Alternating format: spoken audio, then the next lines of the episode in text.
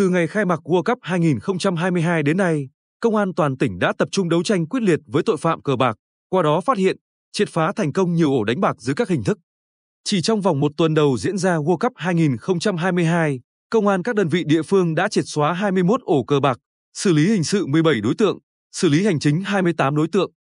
Khuya 24 tháng 11, Công an huyện Phù Cát bắt quả tang 3 đối tượng Trần Minh Trực sinh năm 1989, Nguyễn Tiến Dũng sinh năm 1991 và Trương Thanh Lý sinh năm 1999, cùng ở xã Cát Sơn. Huyện Phù Cát tổ chức cho một số người khác tham gia đánh bạc với hình thức cá đô bong đá, thắng thua bằng tiền, tại quán giải khát trên địa bàn xã Cát Sơn do Trực làm chủ. Các đối tượng đang cá cược các trận đấu diễn ra trong tối 24 tháng 11. Tổ công tác thu giữ 17,3 triệu đồng, một cuốn sổ ghi số tiền và nội dung cá cược.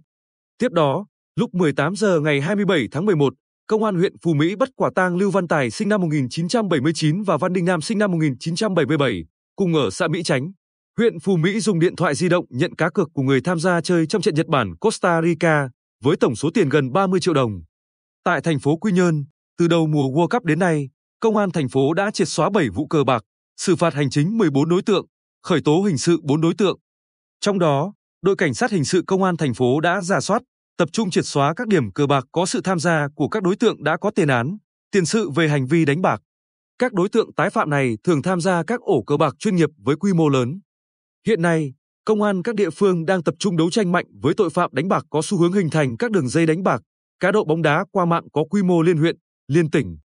Theo Thượng tá Trương Văn Phụng, trưởng phòng cảnh sát hình sự Công an tỉnh, trong thời điểm tiềm ẩn nhiều nguy cơ phát sinh tội phạm đánh bạc và tổ chức đánh bạc cá độ bóng đá, Công an toàn tỉnh tiếp tục làm tốt công tác nắm tình hình, tập trung lực lượng, phương tiện, sử dụng đồng bộ các biện pháp nghiệp vụ để đấu tranh mạnh với tội phạm đánh bạc dưới mọi hình thức.